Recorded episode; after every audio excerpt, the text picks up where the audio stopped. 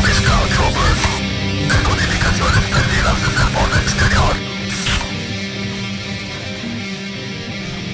Hola, ¿qué tal, amigos? Bienvenidos a Stormy Scout Trooper, decodificaciones perdidas desde el borde exterior. Mi nombre es Herbey Hernández, los saludo con mucho gusto para nuestra séptima transmisión. Y nos acompaña el día de hoy mi amigo y coanfitrión de este show, Apolos León. Apolos, ¿cómo estás? Excelente, la verdad bien emocionado de iniciar una transmisión más. Ya se me quemaban las habas por iniciar una nueva transmisión. Estoy emocionado otra vez de estar aquí. Así es, seguimos grabando a distancia por la contingencia. No sabemos cuánto tiempo más vamos a tener que hacer este tipo de transmisiones. Pero bueno, lo importante es que la vida siga, ¿no? No así detenernos es. Hacer lo que nos gusta. Sí tenemos que estar teniendo precaución y mantener el confinamiento y todo eso.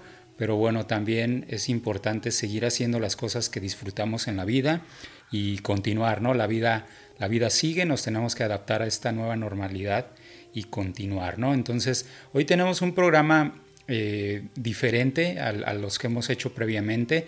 Hoy no nos vamos a enfocar en un solo tópico, vamos a tener tres secciones, pero antes de explicarles cómo va a estar el formato del programa, tenemos por ahí saludos en nuestras redes sociales, ¿no, Apolos? Sí, así es, quiero dar algunos saludos, principalmente a la profe Blake y a su generación pandemia, especialmente al grupo 615, que son sus ahijados de generación. A todos ellos, muchas felicidades ya porque se están graduando. Y también nos quedó por ahí un saludo atorado a Tanisbeta Alamantes, saludos. Y a la siguiente gente que nos comentaron ahí en el último video: Giselle Salas, Luis Leán, Alejandro Cortés, Johan René García, Jesús Daniel Zamora, Alexa Ábalos y Emanuel Peña. A todos ellos muchas gracias por tomarse el tiempo de dejarnos un mensajito por ahí. Saludos y muchas gracias nuevamente. También saludos por ahí a David Pérez, que nos escribió hace poquito y se me pasó comentarte. Y también yo quiero mandar un saludo muy especial a mi esposa, que probablemente nos vea después de esta transmisión. Hoy estamos cumpliendo nuestro 9º aniversario. Entonces, pues, ella sabe que la amo mucho y que le dedico este programa y todo lo que hago en mi vida también, ¿no? Entonces, pues felicidades a los dos. Gracias. Ok, bueno, pues como les comentaba, hoy cambiamos un poquito el formato del programa, esperemos que les guste. Vamos a tener tres secciones. Hablaremos en primera instancia de noticias relevantes para el universo de Star Wars, lo que ha ocurrido en el último mes y lo que viene para el resto del año y probablemente inicios del año que viene, ¿no? Y posteriormente vamos a presentarles un ranking de películas bajo un criterio específico que definimos. Ahorita les vamos a platicar cómo va a estar esa dinámica también. Y finalmente vamos a cerrar con una sección de recomendaciones. Entonces va a estar cargadito el programa, va a estar un poquito más variado. Esperamos que les guste este nuevo formato, ¿no? Y bueno, entrando de lleno con las noticias, ¿no? Pues primeramente hay que comentar, como muchos de ustedes ya saben, viene próximamente High Republic, que es la nueva era narrativa de Star Wars. Va a haber novelas y cómics al respecto. Estamos hablando de un entorno narrativo ambientado 200 años antes del episodio 1. Entonces se supone que se va a abordar la era de la República y el esplendor de la República precisamente y la Orden Jedi, ¿no? La noticia que tenemos es que originalmente en este año iba a salir iba a empezar esta novelización y cómics, pero debido al COVID se va a trasladar hasta enero 5 del 2021. Entonces estaba programado el lanzamiento de Light of the Jedi de Charles Soule y A Test of Courage de Justina Ireland. Entonces estos lanzamientos pues se recorren, ¿no? por el COVID también, o coronavirus, ¿no? También la novela de Claudia Gray de Into the Dark, que estaba programada también para las mismas fechas, pues se va a posponer su lanzamiento para febrero del 2021. Esta es una novela para adultos, igual enfocada en este periodo de la República, ¿no? También tenemos por ahí Alphabet Squadron, y Shadow Fall, que son dos novelas que ya se lanzaron durante este mes que acabamos de terminar. Para los que no saben mucho del tema, Alphabet Squadron es una novela canónica escrita por Alexander Fred, y es el primer libro de una trilogía. Bueno, el primero es Alphabet Squadron y el segundo es Shadow Fall, que fueron publicados en junio de este año. Y bueno, esta novelización está situada está después del episodio 6, El retorno del Jedi. Entonces estamos siguiendo a un grupo de pilotos de la Nueva República. Yo no he tenido la oportunidad de leer estas novelas, pero tengo la sensación, por lo que ya estuve investigando, de que van a tener una cierta conexión o un cierto nexo con el nuevo videojuego de Star Wars Squadron, porque por ahí los escuadrones de esta novela se habla de que tienen contacto con Hera Syndulla, y ya vimos algunas cinemáticas del videojuego donde aparece Hera Syndulla también. Entonces parece ser que están conectados, ¿no? Lo vamos a investigar en los siguientes meses y los vamos a confirmar, ¿no? Y bueno, pues como les comentaba, estas novelas fueron publicadas este mes. El 23 de junio salió la segunda que les mencionaba, ¿no? Y hay más noticias de otras cosas, ¿no? Viene también, evidentemente estamos esperando con ansias, aunque todavía falta un poquito, la serie de Obi-Wan para Disney Plus. Esta serie que va a estar dirigida por Deborah Chow y protagonizada por nuestro Ewan McGregor, nuestro Obi-Wan que nos tocó a nosotros. A algunos Obi-Wan les tocó a Ale Guinness, pero a nosotros más nos tocó él, que es una muy buena elección, ¿no? Y lo interesante de esto rápidamente es que Deborah Chow, pues a pesar de que ya la vimos dirigir en el Mandaloriano, ella está emocionada porque, aunque va a extrañar un poco el equipo de trabajo que tenían con el Mandaloriano, que a ella le ayudaba mucho, al mismo tiempo ella está emocionada de que va a tener su propio proyecto, y aunque también tiene un equipo de trabajo, pero se va a enfocar exclusivamente ella sola, de inicio a fin. Entonces ella está muy emocionada, y también Ewan McGregor estaba comentando de que lo más seguro es que utilicen toda esa misma tecnología que han estado utilizando para el Mandaloriano. Todavía no han grabado, parece que siguen reescribiendo los guiones, así que es cuestión de esperar. También, pues obviamente estamos esperando a ver qué pasa con la serie de Cassian Andor y K2SO para Disney Plus. También esa serie que yo la estoy esperando, lo más seguro es que la veamos por ahí por el 2021, tal vez, no sé, 2022. Todavía no se ha pronunciado mucha información, solo sabemos que ya empieza ahí por el casting, no sabemos cuándo van a empezar a grabar, pero pues ahí está, también la estamos esperando, por supuesto que la vamos a ver. Y definitivamente en este año ya se acerca, en octubre, la segunda temporada del Mandaloriano. De octubre a noviembre, finales de noviembre, tal vez empezando diciembre, vamos a tener la segunda temporada. Y suena por ahí algunos nombres como Michael Biehn, tal vez algunos lo recuerdan como el que salva a Sarah Connor en Terminator. Entonces ahí sí, él va a salir. Por ahí se rumora que Sigourney Weaver podría aparecer, Temuera Morrison, que es Jango Fett en las precuelas, también está por ahí. Y suena por ahí un rumorcillo de Rosario Dawson como Ahsoka, que más adelante lo vamos a platicar. Y pues esos son los rumores que ahorita tenemos dentro de la temporada 2 del Mandaloriano.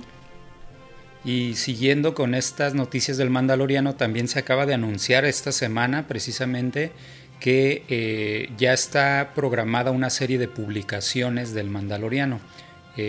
No hay fechas específicas, pero sí hay un listado en el portal de Disney sobre las publicaciones que se van a lanzar, y se menciona que va a salir obviamente el libro del arte conceptual de la temporada 1 del Mandaloriano, va a salir una novela original ambientada también en esta temporada.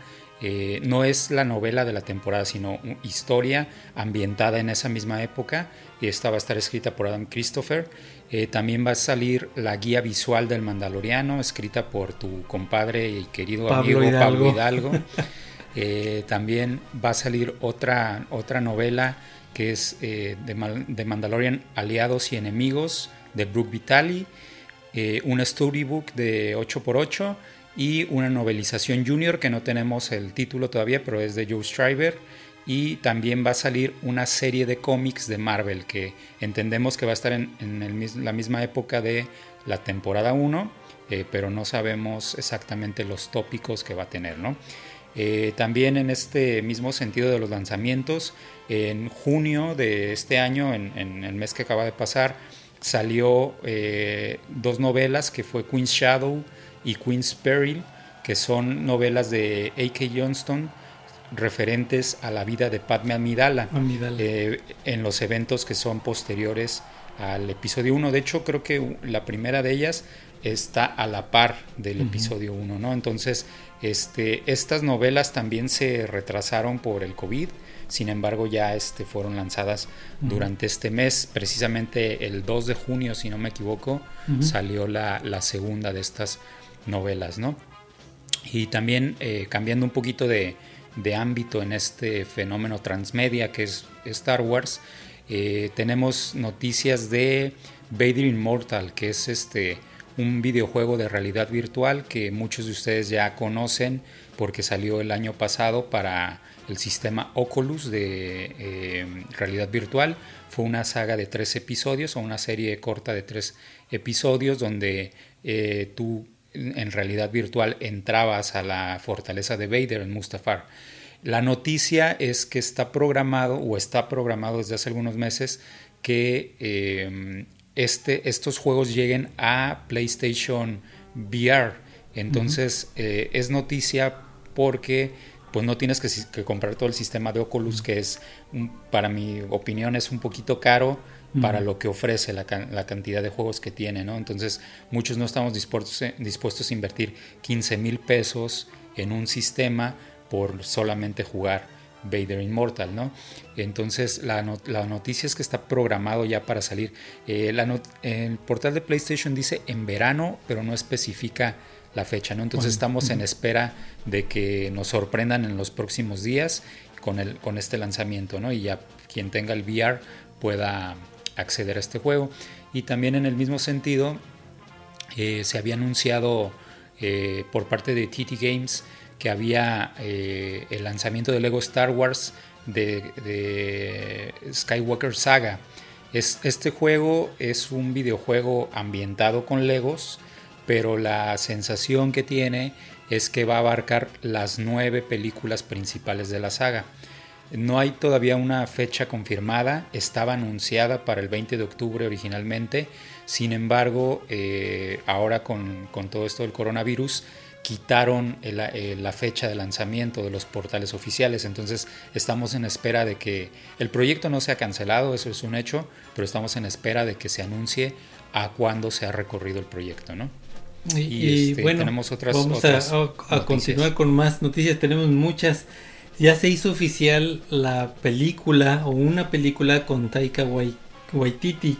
Ya sabemos quién es él, pues él fue director de Thor Ragnarok, Thor 3, obviamente sí. También dirigió algún episodio del Mandaloriano, el último de hecho.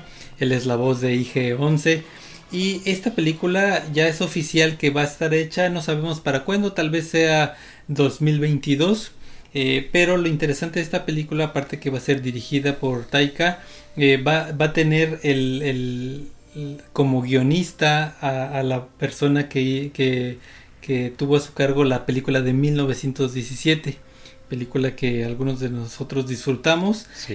Tiene un guión sencillo pero bastante fuerte, así que bueno, esta ya es una película, ya está firmada, no como la de Ryan Johnson, que quién sabe si vaya a salir.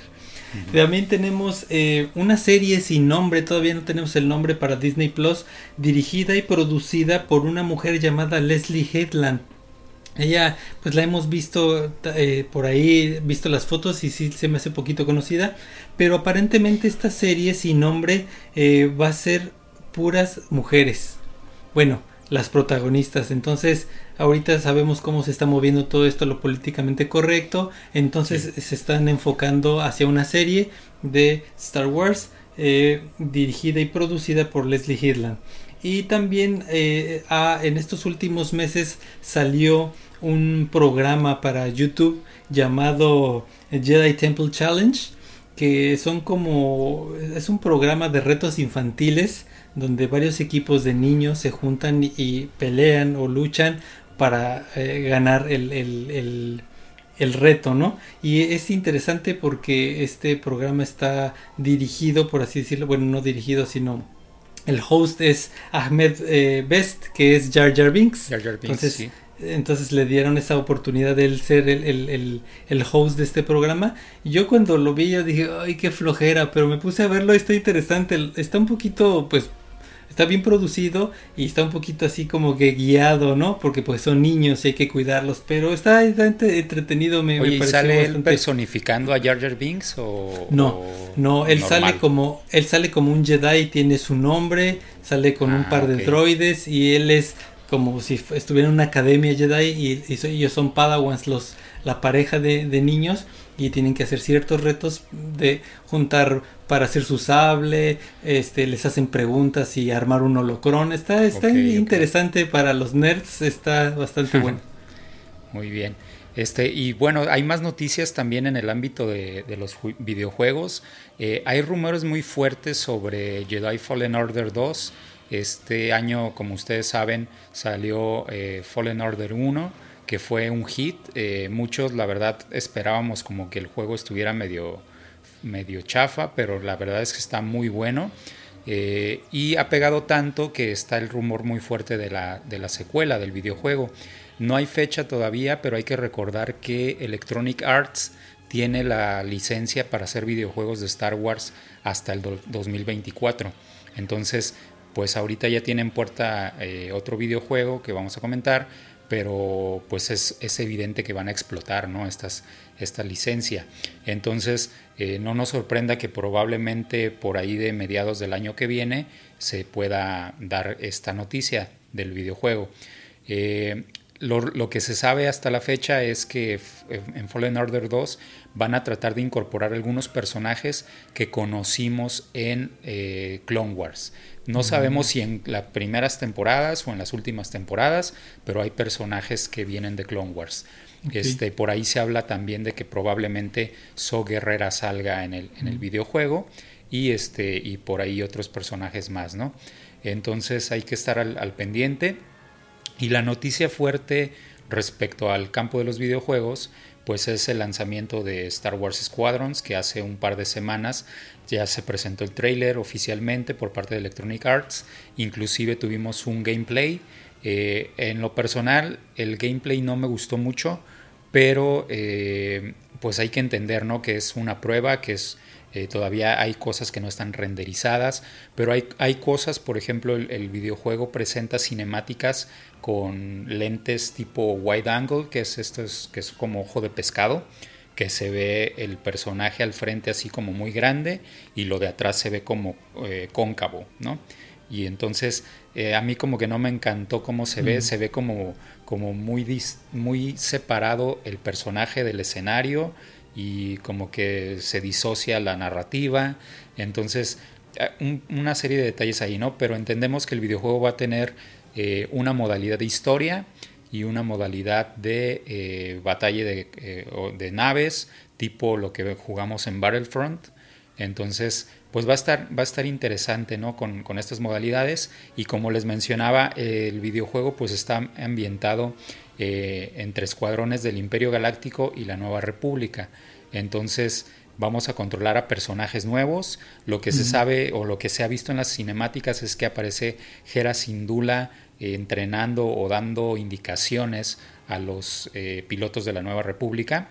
Y también, no lo he podido confirmar, pero me parece que en la cinemática yo personalmente logré identificar a Shriv y a Cyversio, que son dos personajes del videojuego de Battlefront 2 que tienen que ver con Aiden Versio.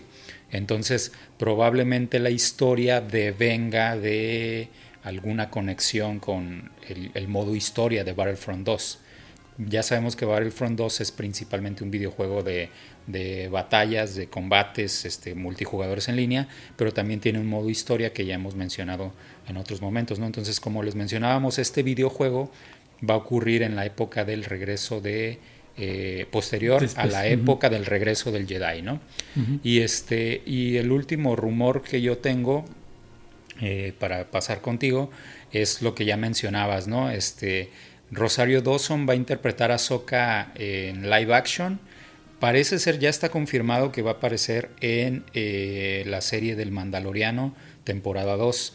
Sin embargo, siguen los rumores sobre que pueda haber una participación de Rosario Dawson en una serie específica de Ahsoka o probablemente una película de Ahsoka. ¿En qué se basan esos rumores? En las ventas que tuvo la novela de Ahsoka, que la tengo aquí detrás de mí. Si nosotros tomamos otros ejemplos, la novela de Obi-Wan fue un indicador para ver cómo se movía el mercado del personaje, y después de la venta de esa novela viene la confirmación de la serie. Entonces, pues no nos sorprenda que, aparte de la aparición de Rosario Dawson ahí, en el Mandaloriano 2, después tengamos un proyecto individual de Ahsoka. Y también hay que recordar que están fuertes los rumores de Rebels 2. Rebels 2 no se ha confirmado todavía, pero ahí hay un campo narrativo que tiene que explotar Disney. O sea, no ha muerto Ezra, no ha muerto el almirante Thrawn. Sabine, Ahsoka, evidentemente. Entonces ahí tienen mucho que explotar, ¿no? Y sí, se rumora también en este mismo sentido que hay planes para una serie donde aparezca la Bad Batch de Clone Force 99. Entonces, recordamos que los acabamos de ver brevemente en la temporada 7, pero hay por ahí una entrevista que dice que los lanzaron en la temporada 7, ya se tenía desde antes esos guiones preparados, pero que se lanzaron dentro de esta temporada para probar un poquito el mercado. Y la sorpresa fue que fue muy bien recibido por el fandom. Entonces Disney quiere explotar también ese producto, entonces próximamente vamos a tener noticias, ¿no?, de ellos, ¿no? Sí. Así ya es. Por último, para terminar con estas noticias, pues el Celebration, ya se acercaba el Celebration y yo estaba ahí preparando algunas notas para las recomendaciones a los que fueran a ir, pero desgraciadamente por esta pandemia Lucasfilm decidieron cancelar el Celebration, que sí iba a ser aquí al norte de nosotros, en Anaheim. Pues ya lo cancelaron, iba a ser el 27 y 30 de agosto y lo pospusieron hasta el 18 y 21 de agosto del 2022. Así que tengo varios conocidos, varios amigos ahí en la Legión que ya tenían sus boletos y pues ni modo. Había una opción de que te regresaban el dinero, o si apartabas te regalaban un pin de un Stormtrooper, así que pues desgraciadamente ya se quedaron sin esto por la pandemia, ¿no? Y es entendible, es lo correcto. También ahora que se cumplieron los 40 años del Imperio Contraataca, no sé si quisieran buscar por ahí en YouTube, ILM o Industrial Light and Magic sacó una reunión de 5 personas que estuvieron involucrados, entre ellos para mí son maestros Joe Johnston, Phil Tippett, Dennis Muren, entre otros, que son pues los que hicieron todos los efectos visuales especiales del Imperio Contraataca, y están platicando entre ellos, demasiado nerd, demasiado clavado, porque están hablando cosas súper técnicas del stop motion, la luz, las cámaras, el presupuesto que tenían. Es demasiada información, pero es muy muy muy muy buena, enriquecedora, si te gusta todo ese tipo de cosas de antaño, de cómo hacían las películas. Ese es un muy buen programa que sacaron, nada más un solo pues como episodio, ¿no? Y por último pues tuvimos del Disney Gallery, fueron 8 episodios en Disney Plus que hablaban del Mandaloriano, que no era otra cosa que como si fuera el disco 2 de un DVD de los detrás de cámaras, ¿no? Entonces la verdad estuvo bastante interesante. Hubo cosas que Filoni dijo ahí con respecto al episodio 1 tremendas. Pues a mí no me sorprendió, pero mucha gente así como que en internet se fueron para atrás de la información que daba de Darth Maul, que era muy importante. Y también, no sé, el episodio de la música del Mandaloriano. Muy buenos episodios. Entonces pues ya cuando haya Disney Plus aquí en México y Latinoamérica, pues ya algunos van a poder disfrutarlos. Así es. Y pues sí, ya terminamos estas noticias en esta ocasión y vamos a pasar a la siguiente fase de este podcast, que es lo que nos atañe en este momento. Vamos a hacer un ranking, o hicimos un ranking Herbey y yo estuvimos platicando que necesitábamos organizar las películas de la que menos nos gusta a la que más nos gusta, tanto por gustos personales como por las cosas que ya sabemos de cinematografía. Se mezcla todo, lo unimos y cada quien hizo su ranking y vamos a irlo mencionando. Vamos a irlos soltando así poquito a poquito, no los vamos a explicar ni el por qué, salvo nuestras tres películas, las más altas, las que más nos gustan, esas sí vamos a decir ahí un poquito el por qué. Así que Herbey, no sé si estás listo. Sí, y antes de lanzarlo, pues recordar, ¿no? Es un ranking personal, ¿no? No. Así es. No, es el criterio principal es lo que nos gusta. Puede haber películas que te gusten, por ejemplo, yo siempre digo, a mí me encanta El Día de la Independencia, pero sé que es una película mala, ¿no? Y por ejemplo, una película buenísima como que 2001 Odisea del Espacio. Uh-huh. No es mi favorita, pero reconozco que es muy buena cinematográficamente, ¿no? Entonces, para este ranking específicamente estamos pensando en qué nos gusta, ¿no? Y entonces vamos a argumentar un poquito por qué nutre ese gusto personal, ¿no? Entonces, por ahí, por si en los comentarios después brotan, ¿no? No, están locos, ¿por qué dijeron esto? No sí. Consideran estas fallas de guión o estas fallas técnicas, no estamos analizando eso. Posteriormente vamos a hacer otro tipo de rankings pensando en esas cosas, ¿no? Y bueno, empezamos el ranking de atrás para adelante, ¿no? Te voy a decir mis 4 últimas películas, ¿no? Las 4, vamos de lo peor a lo mejor. Yo coloco en el último lugar La Amenaza Fantasma. Después pongo El Ascenso de Skywalker, episodio 9. Después pongo Solo. Okay.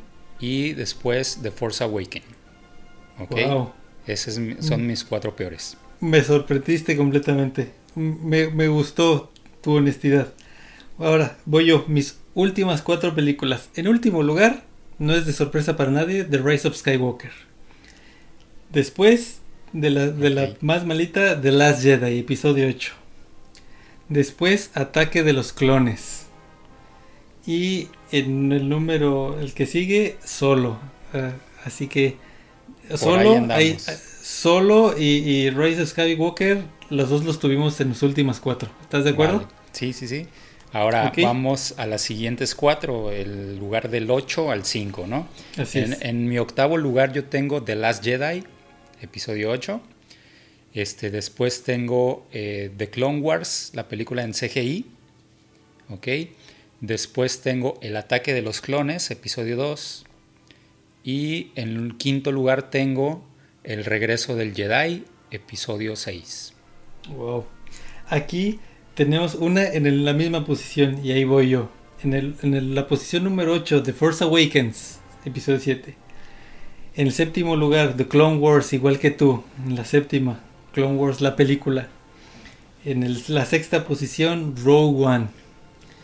Y en la quinta posición, La Amenaza Fantasma, The Phantom Menace, episodio 1. Muy bien. Así que antes de continuar, quisiera yo comentar, porque ya vamos a nuestras últimas cuatro, a las más buenas.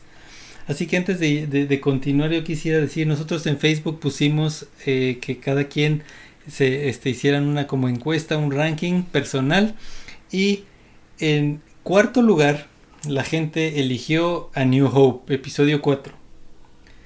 En tercer lugar está Return of the Jedi, el episodio 6. En segundo lugar está episodio 3, Revenge of the Sith. Y en primerísimo lugar, El Imperio Contraataca. Así que ese es el ranking de nuestros seguidores, de nuestros amigos que se dieron la tarea. Va a seguir abierto por si tú quieres entrar y seguir ahí entrando. Vele poniendo y lo vamos a dejar abierto un rato más. Así que Herbey, tus 4 primeras películas. Vamos a mencionar las 4 primeras y vamos a explicar solamente las 3 primeras, ¿no? Entonces, mis primeras 4 películas son: cuarto lugar, A New Hope, episodio 4. Tercer lugar, La Venganza de los Sith, episodio 3. Segundo lugar, Rogue One. Y primer lugar, El Imperio Contraataca. Ok. Bueno, okay, pues ahora voy yo. Cuarto lugar, El Imperio Contraataca. Tercer lugar, igual que Herbey, Episodio 3, Revenge of the Sith. Creo que sí, ¿no? ¿Lo tuvimos igual? Sí. Segundo lugar, Return of the Jedi, Episodio 6. Y en primerísimo lugar tenemos A New Hope, Episodio 4. Ok, muy bien. Ok, Herbey, ahora sí, arráncate. ¿Por qué tu posición 3? Ok, el regreso de la venganza de los Sith. A mí me gusta mucho esta película en lo particular porque es una película con un toque más oscuro y dramático de lo que conocíamos en ese momento en las películas, ¿no? Y vamos a hablar primeramente de que el enfoque de lo que te gusta tiene que evaluarse en el contexto en que tuviste la película por primera vez y, claro, y de ahí se determina por qué te gusta o por qué no. Entonces, para ese momento es la primer película oscura que vemos porque recordamos que el episodio 1 y el episodio 2 pues son un poquito más dirigidos para público infantil, juvenil, ¿no? Sí. Entonces el episodio 3 es una película más seria y no lo podemos comparar con la primer trilogía, episodio 4, 5 y 6, porque tampoco son películas con ese toque oscuro, ¿no? Entonces, yo veo esta película en un momento en que los fans que éramos, digamos, menores de 25 años, de 25 años siendo fans de Star Wars, sí, veníamos de un hype por el Clone Wars de Tartakovsky. Okay. Entonces, la película llega en un momento en que sabemos que ahorita Clone Wars de Tartakovsky ya no es canon, pero llega en un momento en que sentimos una conexión muy natural entre esa película y lo que acabábamos de ver.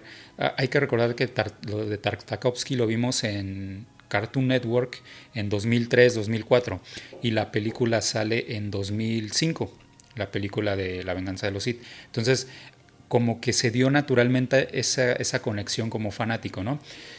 La película tiene unas secuencias que a mí en lo particular me gustan mucho, como por ejemplo la primera batalla sobre Coruscant es muy buena, creo yo que George Lucas estaba en la cumbre de la animación digital, o sea, había alcanzado su punto máximo de lo que podía hacer con la tecnología que tenía, y también lo vemos muy claramente en la batalla de Kashyyyk, donde vemos a los Wookiees peleando, como aliados a los clones. Entonces, son un par de secuencias que para mí fueron, la primera vez que las vi en el cine, muy fuertes, ¿no? Okay. Ahora, también como lo mencionaba, es una película muy seria, muy dramática, es un drama político y te permite entender cómo la República va teniendo esa decadencia para convertirse en un imperio, pero a la par vamos viendo la decadencia moral de Anakin Skywalker. Entonces, esa seriedad con que se tocan esos dos temas, la decadencia de la República y la decadencia de Anakin, a mí en lo particular me gusta mucho ese tipo de cine, porque vas viendo como ese lado de dónde nace esa oscuridad, ¿no? Claro. Yo recuerdo que en aquella época mucha gente todavía preguntaba, oye, ¿y en qué momento los soldaditos del casco blanco se hicieron malos, ¿no? O sea, los que no conocían mucho Star Wars, ¿no? Entonces, hablando de que los clones se volvieron después Stormtroopers, ¿no? Y sabemos que no es así, pero vemos, esta película nos permite empezar a entender cómo se da esa conversión, ¿no? Desde la película anterior, bueno, ya teníamos un indicio con las instalaciones de los clones de camino, pero en esta película ya vemos esa conversión. Entonces, para mí ese giro en su momento se me hizo muy bueno, ¿no? Y también particularmente esta película creo yo que es de las que tiene más diálogos significativos, ¿no? Por ejemplo, esa frase que dice Anakin de ¿estás conmigo o estás contra mí? O sea, es una frase muy, muy fuerte que inclusive, no sé si recuerdas, en aquella época George Bush la dijo frente al Congreso también. Sí. Y entonces se decía en los periódicos que George Bush era un Sith, ¿no? Sí. Entonces, estamos hablando de que es una película política, dramática, que tiene fuertes tintes de conexión con la realidad actual de ese momento, de ese país que era que es Estados Unidos, ¿no?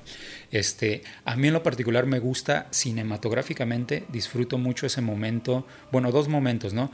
El primero cuando están Palpatine y Anakin en esa especie de Circus Soleil intergaláctico, uh-huh, y lo empieza a seducir y le empieza a decir que el lado oscuro es el camino a habilidades que algunos consideran antinaturales. Uh-huh. Entonces, toda esa escena es de mis escenas favoritas de toda, uh-huh, la saga, ¿no? Las precuelas. Porque ves la maldad y la seducción que comienza a hacer Palpatine, ¿no? Y entonces se empieza a revelar su plan malévolo, su carácter malévolo, pero también empiezas a ver cómo empieza a envolver a Anakin, ¿no? Entonces está muy bien construido todo esa escena, ¿no? Y la otra escena que me gusta mucho es cuando está dando su discurso frente a todo el parlamento y entonces dice algo así como la república se reconfigurará en el nuevo imperio galáctico, ¿no? Y entonces empiezan a aplaudir todos y Padme dice: y así es como muere la libertad, con un estruendoso aplauso. Ese diálogo, no sé si es la actuación buena en esa escena de Padme, o es la música, o es un conjunto de todo, pero esa escena cada vez que la veo me pone la piel chinita. Entonces, y ya sé que lo van a decir y ya sé que va a pasar, sin embargo siempre tiene el mismo efecto. Entonces, pues es que es muy real. Exacto, entonces son los elementos que hacen que digas, pues esto es de mis cosas favoritas en Star Wars. Claro. ¿No? Y finalmente, pues en esta película también es donde vimos por primera vez la Orden 66.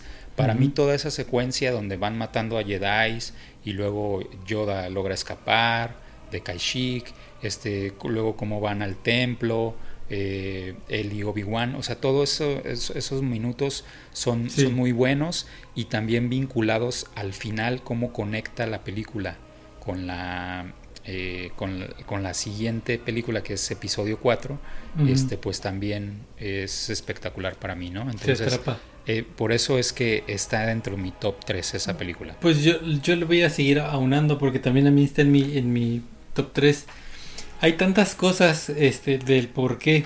Uno es la época. En mi vida es una muy buena época que a mí me agarra, porque yo ya vengo de un fandom de la trilogía original de toda mi vida, y me aviento episodio 1 en el cine, me aviento episodio 2 en el cine, en preestrenos, a medianoche, y llega el momento que todo fan está esperando. El episodio 3, la unión de las dos trilogías. Y es algo que en el cine no me dejó a mí en ningún momento de que, ay, ¿qué es eso? Eso no me gustó. No, ha sido la primera y única película en mi vida que yo estaba sudando antes de que empezara la película, y estuvo bien raro, porque yo ya sabía cómo venía todo. Como 2 o 3 semanas antes salió el cómic y lo compré en el puesto de revistas. Yo voy caminando rumbo al banco y lo veo, episodio 3, ¿qué? Lo compro, me la aviento, ya sabía de todo cómo venía la película, pero a pesar de que yo ya sabía todo, verlo en pantalla grande, el intro que está diciendo, el inicio, la batalla inicial, con la música, y marcial, Obi-Wan y Anakin siendo amigos, viajando juntos, las naves se van viendo cómo van juntas, son grandes amigos, se saben de todas, cuando él va a la derecha, el otro va a la izquierda, son grandes amigos. Entonces, todas esas cosas, uniéndolas en un punto en mi vida, verlo, disfrutarlo, es genial. Aparte, yo ya lo comenté la vez pasada, esa fue la primera película que yo llevé a mi hija a verla en el cine, ella con todo el background que yo le iba explicando, y aunque las precuelas son muy políticas, yo le iba diciendo, mira, sí son políticas, pero por esto y por el otro, ver a Anakin convertirse en Vader mientras está ahí quemándose, yo le avisé a mi hija, aguas, porque está un poquito medio creepy, pero ella viéndolo y sabiendo que en quién se iba a convertir, ¿no? Y yo voy a hacer una segunda a lo que dijo Rick McCollum, que es el productor ejecutivo de las precuelas. Él dijo que los últimos 40 minutos del episodio 3 son casi perfectos, y yo estoy casi de acuerdo. Los últimos 40 minutos son magistrales en esta película. Hay muy pocas cosas que fallan, por lo menos en esa parte final. La música para mí es de las mejores de toda la saga. Aunque las precuelas, bueno, ahorita ya están subiendo otra vez, pero las precuelas siempre las han tenido así como que, ay, no es la trilogía original. Pero la música es magnífica del episodio 3. La época en la que salió, había películas buenas, pero por ejemplo había unas de Harry Potter que estaban saliendo, pero esa fue la más taquillera de los... Sí, claro, la más taquillera de un jueves. No, había un momento para todos los fans de disfrutar el cierre, cómo Vader o cómo Anakin se convierte en Vader. Qué pasaba con Luke, qué pasaba con Leia, qué pasaba con 3PO, qué pasaba con R2. Tantas cosas que esa película hizo en ese momento. Entonces para mí la dejan en ese tercer lugar muy bien ubicado. Sabemos que no es la película perfecta, tendrá muchos detalles. Por ejemplo, hay una parte donde están, en el principio están escapando y los atrapan unos rayos, ray shields, ¿no? Y está chafísima eso, pero son cosas que o uno cuando las deja cae del elevador Palpatine, ¿no? También está bien chava eso. Sí. Pero o como cuando enfrenta a Dooku y le corta las manos y luego le corta la cabeza. O sea, como dices, es una película muy oscura, es diferente.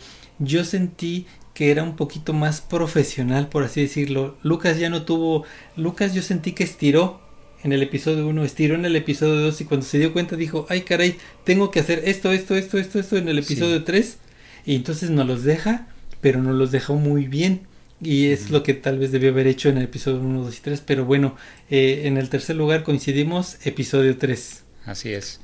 Bueno, arráncate con tu segunda. Mi segundo lugar, yo sé que aquí a lo mejor no va a estar muy, muy de acuerdo, pero pues no se trata de que estés de acuerdo, sino de lo que me gusta, ¿no? A mí la que más disfruto, incluso arribita de esta película que acabamos de comentar, es Rogue One. Rogue One, sabemos que para los luquistas pues no tiene consideración porque es un spin-off. Sin embargo, para mí, voy a explicar por qué me gusta tanto, ¿no? Primeramente, yo disfruté mucho la fotografía de la película y la música de la película. Entonces, es una película muy, vamos a llamarlo de esta manera, muy linda, muy visualmente es muy buena, muy estética. Yo incluso me atrevería a decir que es usar esta frase como cuando dicen es como un dulce para los ojos, ¿no? Tú ves planos generales, por ejemplo, los planos generales de Jedha y de Scarif son buenísimos. Cuando ves así a lo lejos los planetas y los planetas, o sea, ves, estás adentro del planeta, pero a lo lejos en la atmósfera ves, por ejemplo, la Estrella de la Muerte, o ves los aros, ¿cómo se llaman? Los anillos que hay alrededor de algún planeta, la nitidez que le dan, la pérdida de brillo, o sea, no es como cuando tú veías en episodio 6 a la Estrella de la Muerte desde Endor y se notaba, ¿no? Pues que es falso, que es digital, o que es una maqueta o que es algo, ¿no? Aquí no, aquí se ve como todo muy natural, evidentemente por el tipo de lentes que ya había en disposición, también por el tipo de tecnología que ya se tenía. Entonces yo la sentí como muy orgánica, muy natural, muy no se ven tan falsos los efectos visuales, los que tienen que ver con atmósferas y con ambientes, ¿no? Entonces, de ahí la película me compró. Y de hecho, no sé si me dejas comentar rápido. De hecho, precisamente por eso eligieron a Gareth Edwards, por lo que hizo él en Godzilla. Él que es tan bueno para esas... Las escalas, ¿no? Las escalas. Ajá. Eso, por eso lo escogieron. Sí. Exacto, o sea, es una película donde tú puedes disfrutar la dimensión, digamos, más real de la Estrella de la Muerte, de los acorazados imperiales, mencionaba ahorita, ¿no?, los templos en Jedha. Hay un plano inicial donde ves como enterrada una estatua gigantesca, de un Jedi. ¿No? Y entonces tú logras ver que es una montaña, pero luego por las escalas, por cómo hacen el manejo del elemento humano comparado con lo demás, o sea, te dan información visual que te permite disfrutarla, ¿no? Entonces, a mí me gustó mucho en ese sentido. Y luego, ya yendo a los lugares cerrados, por ejemplo, disfruté mucho cómo lograron la producción de los escenarios en la base de Yavin 4, en la base rebelde. También se ve muy, muy padre, te transportan a esos lugares, ¿no? Se ve muy realista, ¿no? Te regresan. Sí, o sea, te hacen conectar con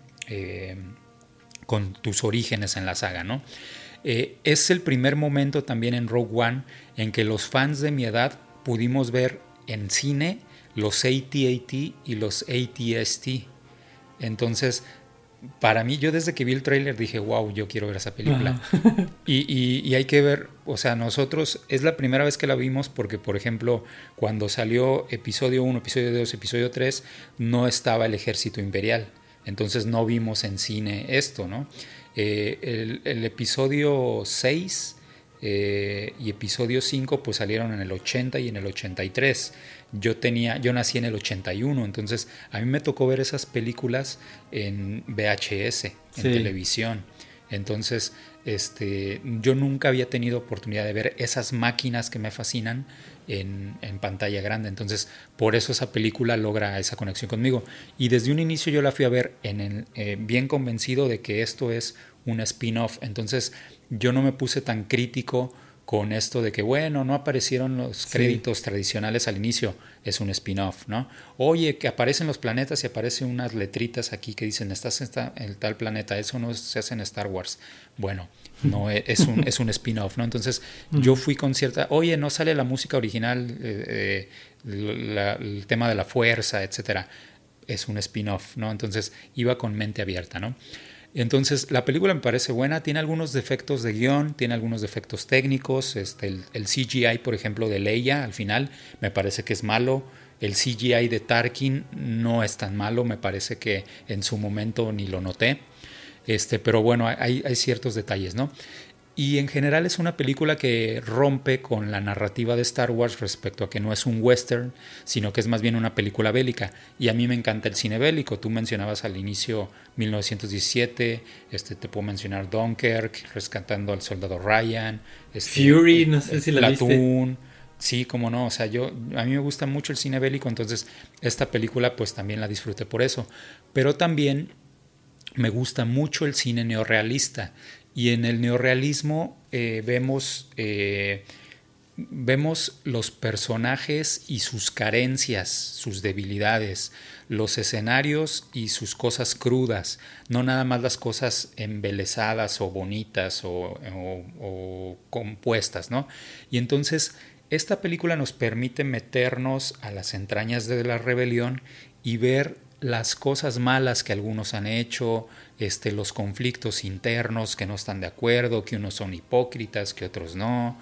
Entonces, entrar a las entrañas y encontrarte con no cosas favorables nada más, me gustó mucho. Entonces, la película te permite conectar muy fácilmente con estos personajes como Cassian Andor, como K2SO, como Chirrut. Entonces, tienes una conexión fácil con esos personajes y te permiten ver las debilidades que pueden llegar a tener ellos. Entonces, ese tipo de cine para mí me gusta mucho, es muy disfrutable porque no todo tiene que ser lindo, bello y terminar bien. Claro. Entonces, por eso me gusta esta película. Y el final, pues ya lo sabemos, ¿no? Todos los que con los que nos encariñamos se nos van al final. Y así como hace rato decías, los 40 minutos finales de episodio 3 son perfectos. Yo diría que los 15 minutos finales de Rogue One, no sé si sean perfectos, pero para mí son muy disfrutables. Sí, claro. Sí, por cómo conecta todo ese estrés y esa angustia de aquí traemos los planos y los planos nos están pisando los talones Vader para agarrarlos y aquí están a través de la puerta y sal corriendo con ellos y todo, es súper fuerte, ¿no? Y también nosotros, los de nuestra edad, como mencionaba hace ratito, por primera vez habíamos visto el AT-AT y el AT-ST en pantalla, pues también digamos que por primera vez nos toca ver la maldad de Vader en acción, porque ya la habíamos visto en su esplendor, exacto, porque ya lo habíamos visto en episodio 3, pero es brevemente, o sea, lo ves nada más como levantarse de la cápsula esta donde está sanándose y ya. Y aquí no, aquí lo ves sacando el sable y descabechando gente, ¿no? A todos. Exacto, ¿no? Si me permites ya añadir, ahorita para pasar al mío. Sí, yo ya acabé, pasa al tuyo. Para complementar esto de Rogue One, a mí me encantó que murieran todos. Prácticamente cuando empieza la película tú dices, todos tienen que morir porque no sabemos nada de ellos, así que se los tienen que echar, y eso fue muy bien. Yo le decía a mi esposa, si esta película termina con el inicio del episodio 4, yo la compro, o sea, no que la compro, sino digo, sale, con eso me ganó. Y justamente así termina, y luego con Vader ahí, no, pues mucho más. Pero bueno, esa película la vimos juntos, ¿no? Bueno, así en la misma sala, ¿no? Así es, lo que iba a decir. Y es me acuerdo que no te encantó al inicio, pero luego ya como que le... Sí, la música, todo me chocó, pero bueno, eso lo platicaremos y si después. Me permites, ya nada más para terminar, esta película yo creo que se da en un momento en que los fans todavía no estábamos tan ofendidos, porque nada más habíamos tenido de la nueva era de Disney... Sí. Esta era la segunda. Esta era la segunda. Entonces no veníamos tan ofendidos, pero tampoco nos habíamos vuelto tan quisquillosos y exigentes. Entonces, de hecho, para mí Rogue One fue mejor película que Episodio 17. Pero bueno, ahora, mi segunda película, Return of the Jedi, Episodio 6, ya lo he comentado desde las primeras transmisiones, es la película que yo más veces he visto, es la película que más cariño le tengo porque es la película que yo vi más veces de niño, me sé los diálogos de memoria, pero conforme he ido creciendo lo empiezas a ver con otros matices, con otras perspectivas, con otra mentalidad, y a pesar de que me gusta lo que veía yo de niño y R2 y 3PO con Java, ir y rescatar a Han, pero lo que más me gusta de esta película es el motivo de Vader y Luke, el hecho de que Luke todavía siente que puede hacer algo por su papá, y Vader todavía, aunque está completamente del lado oscuro, pero él todavía siente que puede hacer algo, y todavía le dice, mira tú, hijo, conmigo y podemos hacer algo por ahí.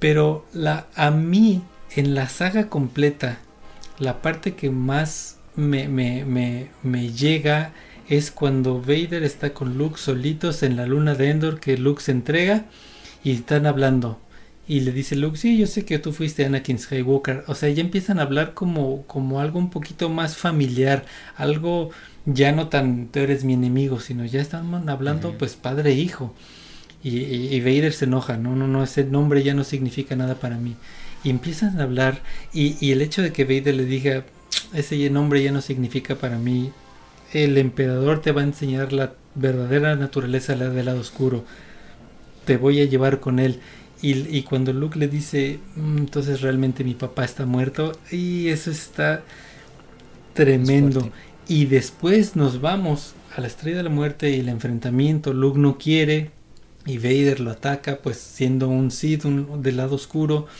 todo ese enfrentamiento vemos el Vader pues ya en su estado final, porque pues ahí él muere, y ya en un Luke donde él alcanza la madurez y precisamente por eso lo derrota, pero pues el emperador es el emperador, entonces todo eso combinado, y Vader muriendo por su hijo, o tratando de eliminar al emperador por su hijo, por el amor de su hijo, finalmente encontrando esa redención, cosa que yo sentí que en las películas actuales no pudieron encontrar con Kylo Ren. Yo no sentí así de que, ay, mira, se hizo bueno. No, pero sí, viendo a Vader, el villano de los más poderosos que hemos visto en el cine, siendo una persona buena, es un muy buen toque. Y para mí personalmente, pues es una película que le tengo muchísimo cariño, más que nada es cariño. Está lejos de ser la mejor película de Star Wars, pues con los Ewoks y la batalla en el bosque de Endor, pues no es de nuestras cosas favoritas, sí, pero bueno, pues es algo que Lucas dijo, yo quiero hacer unos nativos que peleen contra alguien que tiene tecnología. También lo intentó hacer en el episodio 3 con los Wookiees contra los separatistas, pero fuera de todo eso es una película que yo tengo mucho cariño y es por eso que yo la tengo en mi posición número 2. Adelante, Herbey, con tu posición 1. Bueno, mi primer lugar, creo que coincidimos, ¿no? En el primer lugar, que es Empire Strike Back, ¿no? Ok, ¿no? Bueno, entonces me voy con esta, ¿no? El Imperio Contraataca. ¿Por qué es la que más me gusta? Bueno, en primer lugar porque yo le tengo mucho respeto a la animación artesanal, ¿no? Yo desde pequeño me compraba libretas y hacía dibujitos y le llamamos los flipbook, que barajeas y se ve como que el monito se mueve, ¿no? Entonces yo desde muy pequeño me gustaba la animación. Obviamente todos los niños consumimos caricaturas, pero a mí me gustaba qué hay detrás, ¿no? Cómo se hace, ¿no? Entonces ya como adulto pues aprendí un poco en la universidad, llevo muchos años donde doy una clase en la universidad también que tiene que ver con animación en stop motion. Entonces yo toda mi vida he respetado eso, ¿no? Y la película esta película en particular es un referente en la época de los 80s de cómo se hacía el stop motion cuando no se tenía, bueno, cómo se hacía la animación cuando no tenías los medios digitales, ¿no? Entonces, claro, para los que no están familiarizados, stop motion es tomas un objeto que no se puede mover y le tomas una foto y luego lo mueves y le tomas otra foto y luego otra foto y así, ¿no? Y después cuando tú haces la sucesión de las fotos parece que se animó ese objeto, ¿no? Bueno, en los estándares de aquella época se tenían que hacer 24 fotos por segundo en la animación de un personaje, ¿de acuerdo? Entonces saquen la cuenta de si esas secuencias duran 10 minutos, 15 minutos, la cantidad de fotos que se tuvieron que sacar moviendo milímetro a milímetro las partecitas de los AT-ST, de los AT-AT en HOT. Entonces las naves también. Entonces de entrada a mí me compró, ¿no? Y la batalla de HOT en particular a mí me parece que es muy buena, es de las batallas más dinámicas que tenemos en toda la saga, son muy entretenidas. También en esta película pues bueno, tenemos el entrenamiento de Luke, es cuando conocemos a Yoda, que el primer Yoda pues así como que era una marioneta y como que de repente como que te chocaba, pero luego ya lo empiezas a conocer un poquito más con su sabiduría y te gusta el personaje, ¿no? Y varias de las frases que a mí más me gustan de la saga pues se dan en esta película, ¿no? Las que tienen que ver con el entrenamiento de Luke, ya las he mencionado en algún momento en las transmisiones previas. En este momento también es cuando conocemos la fuerza y la logramos entender un poquito más en esta película. La fuerza pues ya se habían venido mencionando en otras películas, ¿no? En episodio, en ese momento en episodio 4 nada más se había mencionado, pero las menciones que había hecho Obi-Wan pues eran como muy generales. Realmente cuando ya ves un poquito más a profundidad la filosofía Jedi, pero también la fuerza operando cuando Yoda saca del pantano la nave. Entonces son momentos que como fan te conectan, ¿no? Y también a mí me gusta mucho de esta película que yo siento que es la película donde más tiempo en pantalla tiene R2-D2 para que tú te conectes con él. Y es mi personaje favorito de la saga, R2-D2 junto con Ahsoka. Entonces, en las secuencias de Dagobah,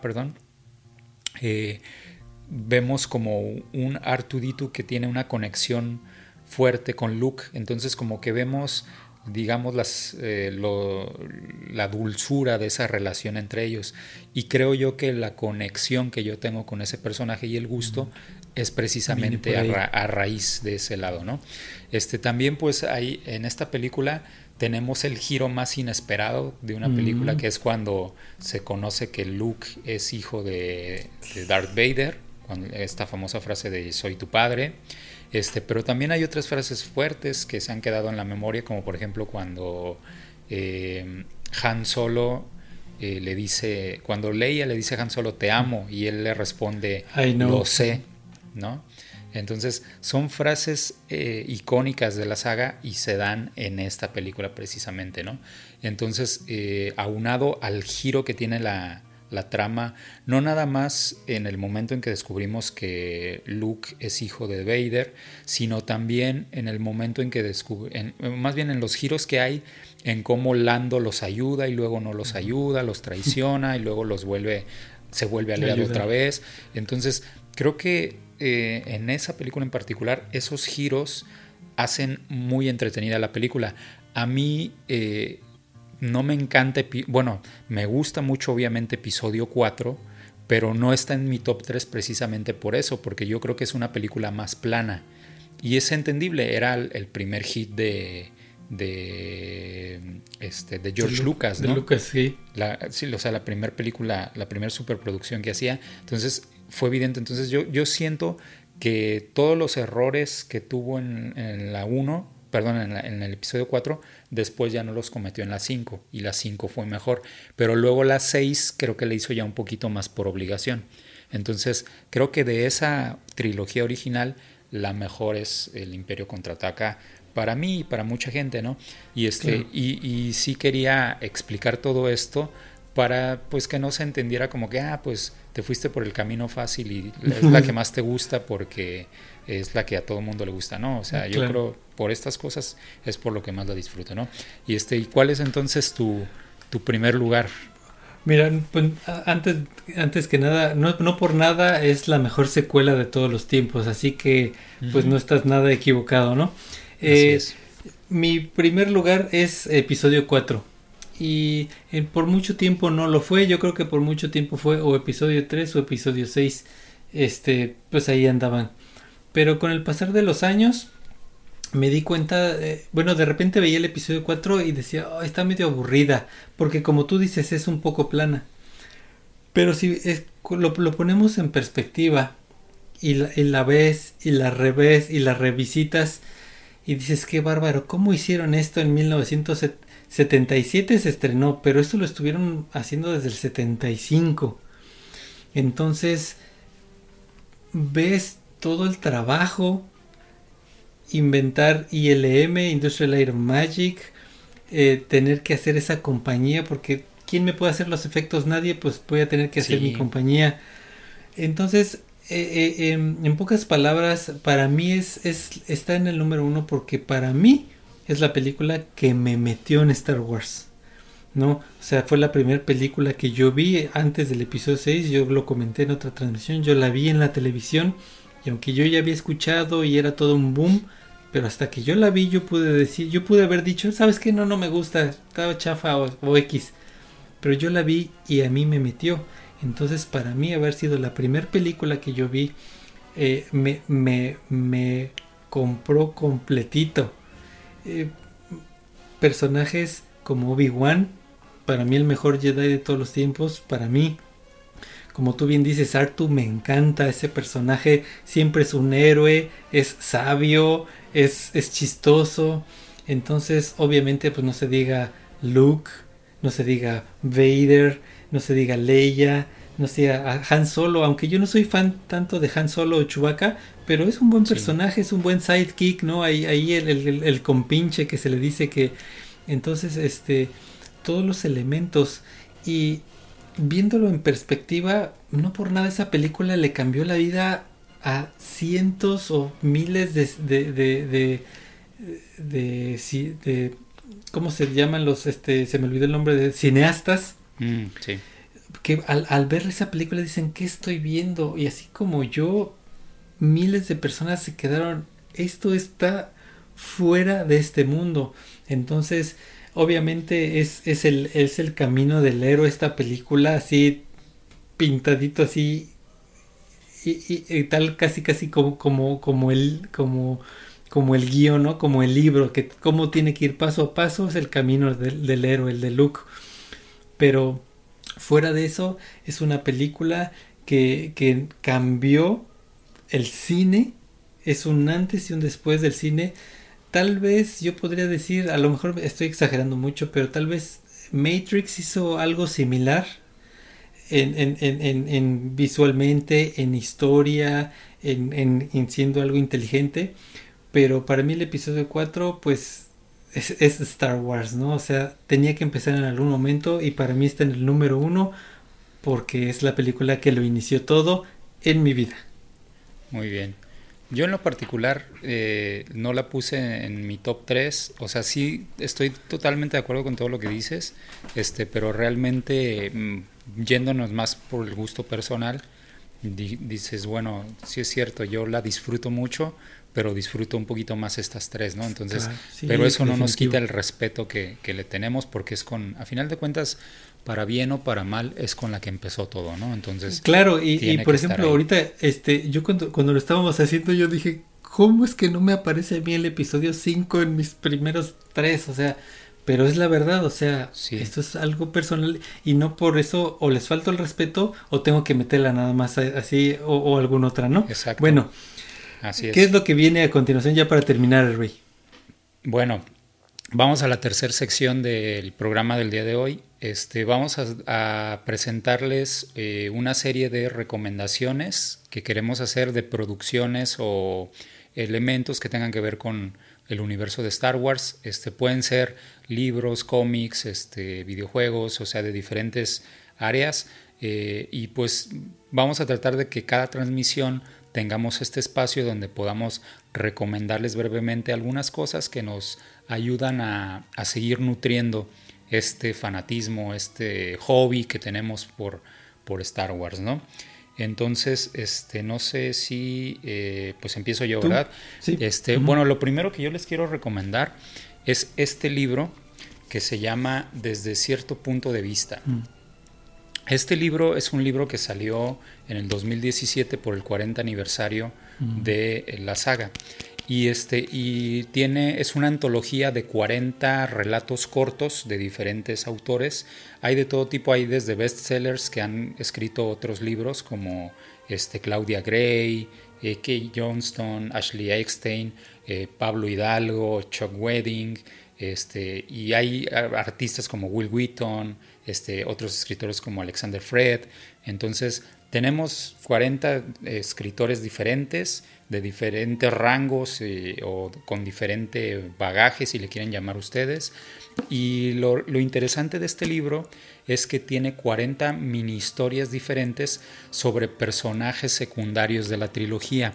Entonces, por ejemplo, hay un relato corto sobre algunas, no les voy a spoilear nada, pero por ejemplo una mini historia de Boba Fett durante un encuentro que iba a tener con Jabba, ¿no? Otra mini historia, por ejemplo, de Tarkin, que esa la escribió tu compadre Hidalgo, el Pablo Hidalgo, ¿no? Hay una mini historia sobre Greedo, otra sobre Qui-Gon. Hay historias sobre soldados rebeldes o pilotos, hay sobre los Stormtroopers, o sea, historias individuales de lo que ellos vivían en su día a día, no ligadas a la línea narrativa de las películas, ¿sí? Entonces, Greedo sale de la cantina, pero luego a lo mejor en su barrio le pasa algo, o a lo mejor a Tarkin cuando va a su cuartel le ocurre una situación. Entonces, este tipo de relatos son los que presenta. Y hay unas muy interesantes. Por ejemplo, a mí me gustó mucho una mini historia que es sobre un yawa. Entonces, te cuentan cómo es su vida, cómo él se mete a la nave, cómo... Entonces, está bien padre porque estás como disfrutando o imaginando sí, el espacio donde ellos viven, te describen cómo te pegas, cómo se pegan en la nave con la cabeza, porque es un espacio reducido, chiquito, cómo es el interior de la nave. O sea, esa nave, bueno, no es una nave, es una como un camión de basura gigante intergaláctico. El Soundcrawler, sí. Ajá. ¿Cómo es el interior? O sea, nosotros lo hemos visto en muchas, en las películas, pero jamás me había puesto a pensar cómo se vive en el interior de esa película, ¿no? de esa transporte, ¿no? Entonces, pues eso es algo de lo que decíamos hace tiempo, de cuando hacen libros que traen historias que no son tan relevantes, pero sí se ve bastante interesante, sí, y hasta me vendiste la idea, se me antojó. Está padre y no es pues no son relatos largos. El que les decía de Boba Fett, por ejemplo, es como de 4 hojas, ¿no? Y okay, hay algunos un poquito más, así como de 5. O sea, vean el grosor del libro, y son 40 historias, relatos aquí. Entonces, la verdad está bastante entretenido, y la forma de escritura es muy digerible. Obviamente los de escritores más profesionales como Claudia Gray y otros que he mencionado, pues sí son relatos un poquito más elaborados, pero los que no son escritores de profesión propiamente, como Will Wheaton, como Pablo Hidalgo, pues son relatos un poquito más simples, ¿no? Sin ofender ni nada, simplemente son más fáciles de leer, ¿no? Entonces, bueno, esa es mi primera recomendación. Búsquenlo en las librerías. Ahora yo voy con mi primer recomendación, y yo elegí una película que sería la segunda película de George Lucas. Es American Graffiti. Es una historia. La película es la última noche de un grupo de muchachos que terminan la preparatoria y están pensando qué estudiar. Y su última noche, la noche de graduación, hacen locuras, tienen aventuras. No es la mejor película, hay que decirlo. También, pues es la segunda película de George Lucas. La primera fue THX 1138, que particularmente no me gusta. Es demasiado, demasiado rara.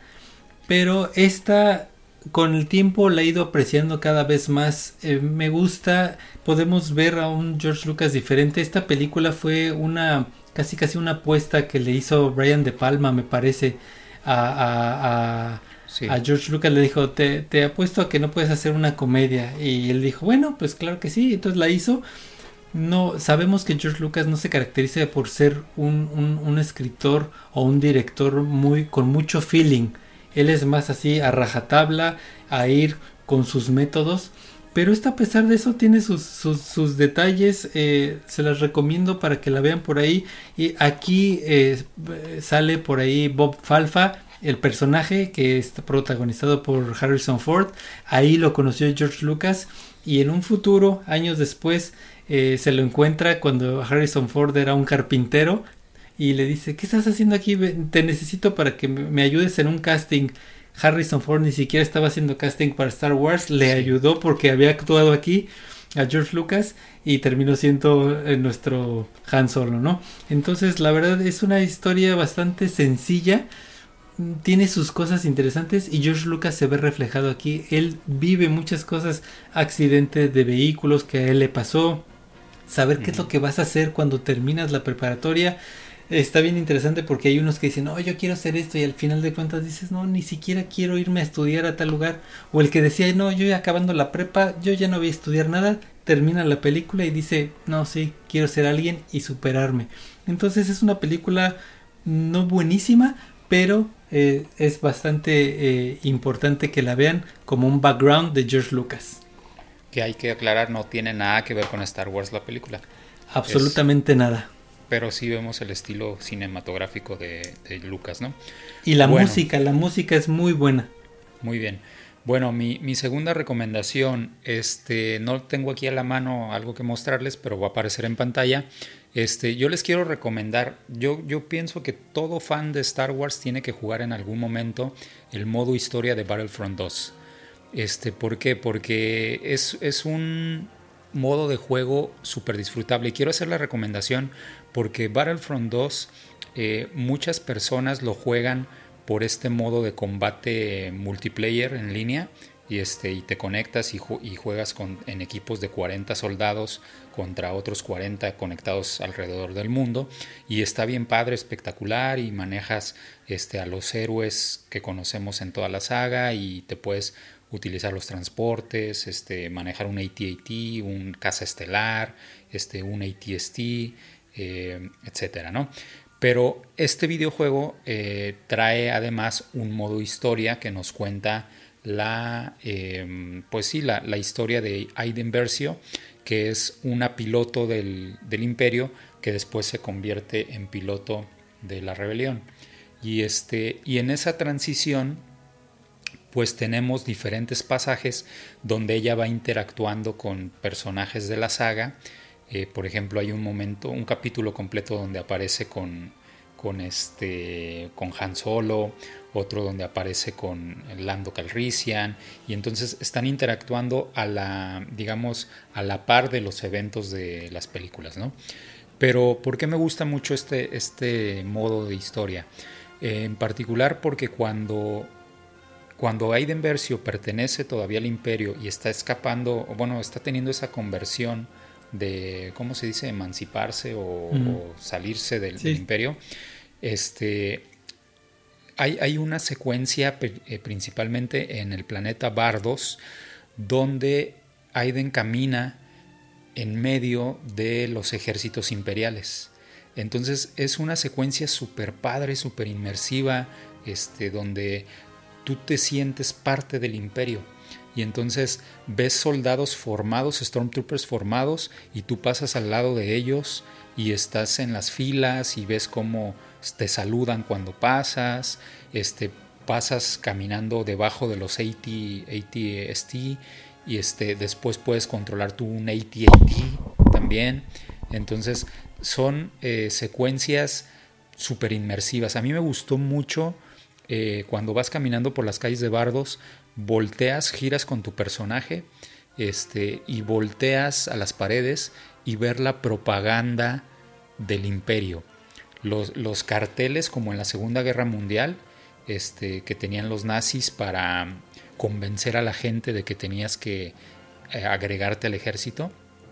Bueno, vemos lo mismo, ¿no? La propaganda imperial, ven y únete y sé un piloto, carteles donde están endiosando la figura de Palpatine, y entonces toda esa experiencia es como muy disfrutable, muy inmersiva. Entonces yo al principio, como la gran mayoría, pues compré Battlefront 2 por jugar los modos de batalla, porque es un juego que principalmente hace eso, sí. Y entonces he platicado con mucha gente, con muchos gamers que no han jugado el modo historia. Entonces está el modo historia ahí como que no le tienen ganas, ¿no? Uh-huh. Pero yo les recomiendo mucho que se den el tiempo. No es tan largo, creo que le dedicas alrededor de unas 5 horas al modo historia. Entonces pues repartido en unos cuantos días te lo echas y ya, ¿no?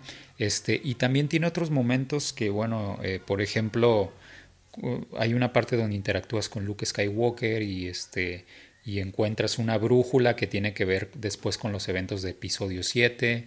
También tenemos, yo ya lo había comentado en otra transmisión, vemos al emperador Palpatine en la operación Ceniza.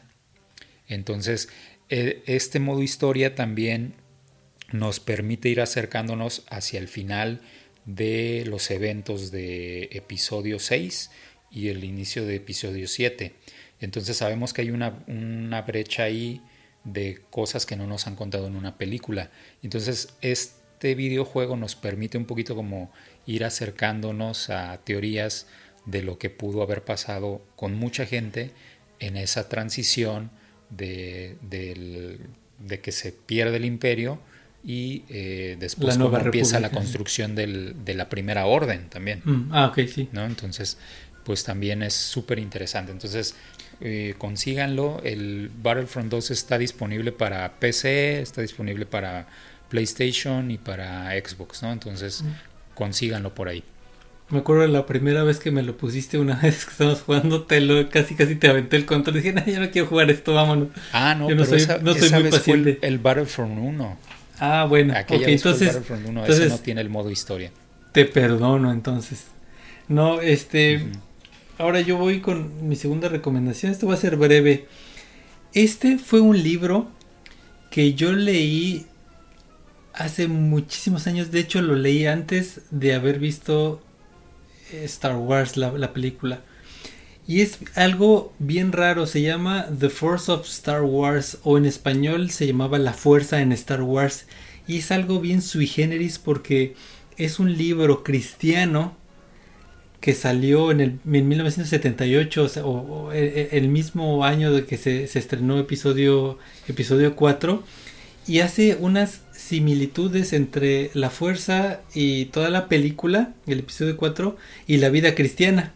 Entonces, este libro, yo ni siquiera había podido ver la película, pero tiene varias imágenes de la película. Entonces, este era mi referencia de Star Wars. Órale. Cuando yo tenía 5 o 6 años, y es un libro que ahorita ya no tiene mucho valor porque muchas cosas las que dice aquí se han ido cayendo o perdiendo por los demás episodios, porque este solo salió cuando salió Star Wars, así ni se llamaba episodio 4. Es un libro escrito por Frank Alnott, y pues para mí es algo súper súper personal, e incluso trae fotos que ni siquiera venían en la película, pero pues esto fue mis inicios con Star Wars y de un libro cristiano. Creo que en México se vendía de la editorial CLIE, me parece. Y bueno, pues ese es mi libro. Todavía se puede conseguir en eBay o algo así. Si no sacas fotocopias tú. Como en la universidad. Bueno, mi tercera y última recomendación.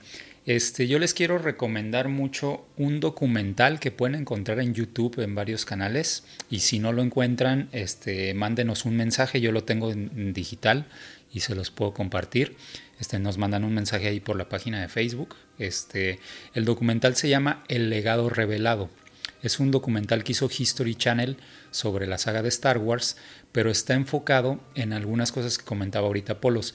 Está enfocado en cómo se construyó la narrativa de Star Wars, y entonces como George Lucas tomó, o más bien estudió mucho de mitología, estudió mucho de cultura, de religión, de política, y filosofía, entonces filosofía. Y entonces, si alguna vez te has preguntado por qué Star Wars funciona tanto en tantos lugares, pues porque Lucas logró encontrar esos componentes que les son comunes a muchas culturas y construir una historia en función de eso.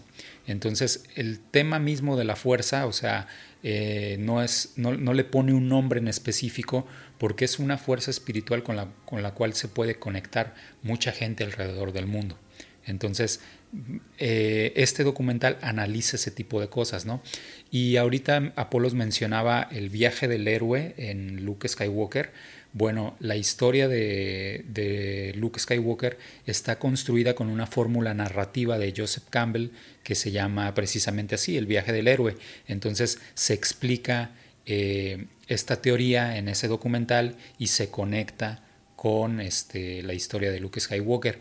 También se habla de los arquetipos de Carl Jung, y entonces los arquetipos son como figuras, digamos, simbólicas de personajes o de situaciones que son comunes en historias alrededor del mundo. Entonces, ahorita no te quise corregir, pero ahorita que decías Han Solo es un sidekick, no, Han Solo es un guerrero aliado. Los sidekicks son los droides, Tripio y claro, Artu, porque cumplen una figura de aliado, pero un aliado cómico, como Sancho Panza para Don Quijote, por ejemplo, ¿no? Entonces, ese tipo de análisis de, bueno, Star Wars funciona porque tiene elemento A, elemento B, elemento C, una doncella en peligro, villanos, tecnología, lucha de bien contra el mal. Todas esas figuras arquetípicas se explican en este documental. Entonces, el documental, les repito, se llama El legado revelado. También vamos a mostrar algo ahí en pantalla. Y es de History Channel. Inclusive tiene entrevistas directamente de Joseph Campbell, que fue el escritor de esta teoría que mencionaba, y que en algún momento George Lucas fue por asesorías personales con él para hacer los guiones de la película. Entonces sí, vale la pena bastante y no está tan largo, dura menos que una película. Entonces búsquenlo. De hecho, hasta una vez que lo pasaron en esa época tenía DirecTV, lo grabé y por ahí lo tengo grabado. Está muy bueno, es ampliamente recomendado. Pues ya mi última recomendación es algo ahora de internet. Hay una teoría llamada The Ring Theory, la teoría del anillo. No sé si tú has escuchado de ella, Herbey. No. Ok.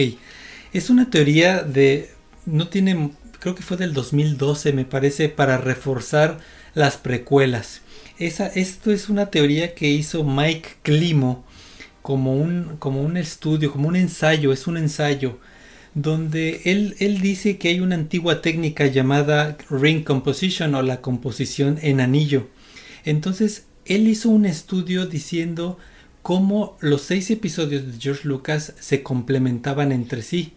Tanto había un ring composition dentro mismo del episodio 1, dentro del episodio 2, dentro del episodio 3, pero al mismo tiempo las películas en general, los 6 episodios, se hacían un anillo.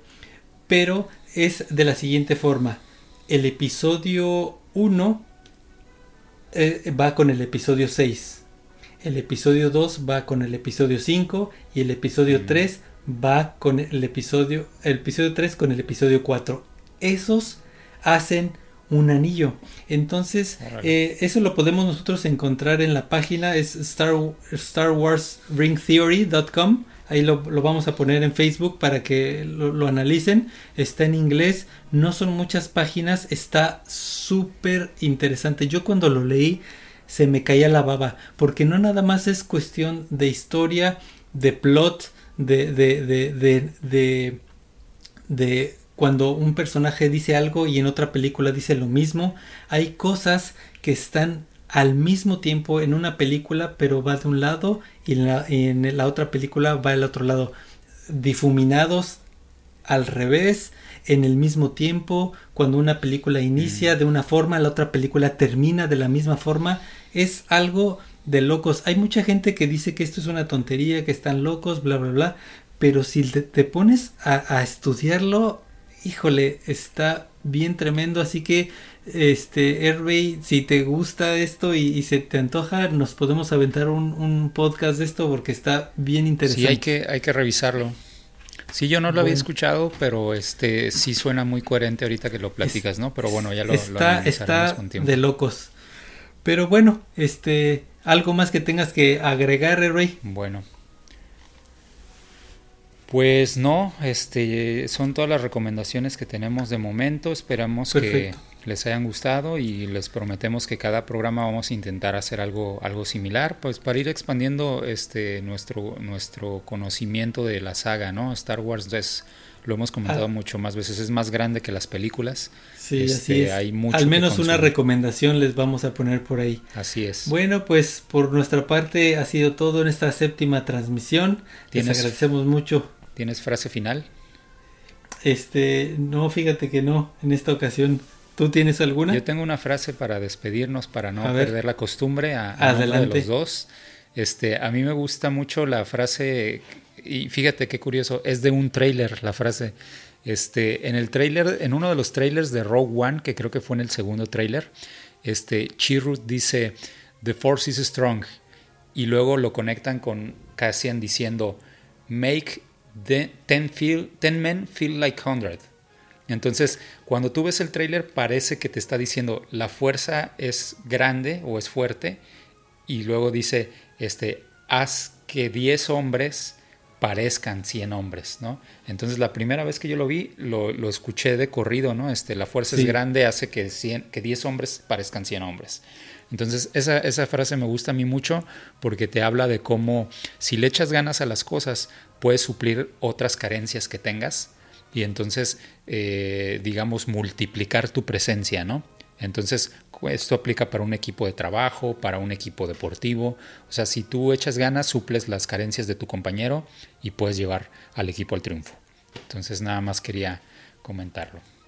Pues mira, ahorita que me agarraste así, ahorita se me ocurrió una perfecta para ti, para tu esposa, en este momento que están ustedes festejando. ¿Qué te parece esa, la que acabas de decir de Han Solo y de Leia cuando le dice te amo y él le dice lo sé? Así que para ustedes, felicidades. Gracias, dedicada, y se la voy a aplicar. Así es. Bueno, okay. Pues ahora sí, bueno. Vamos a terminar esta transmisión y pues les agradecemos mucho que se hayan dado este tiempo de escucharnos, de vernos, y pues en esta séptima transmisión no nos queda más que decirles muchísimas gracias. Storm Scout Trooper de Codificaciones Perdidas desde el Borde Exterior. Nos vemos. Hasta luego.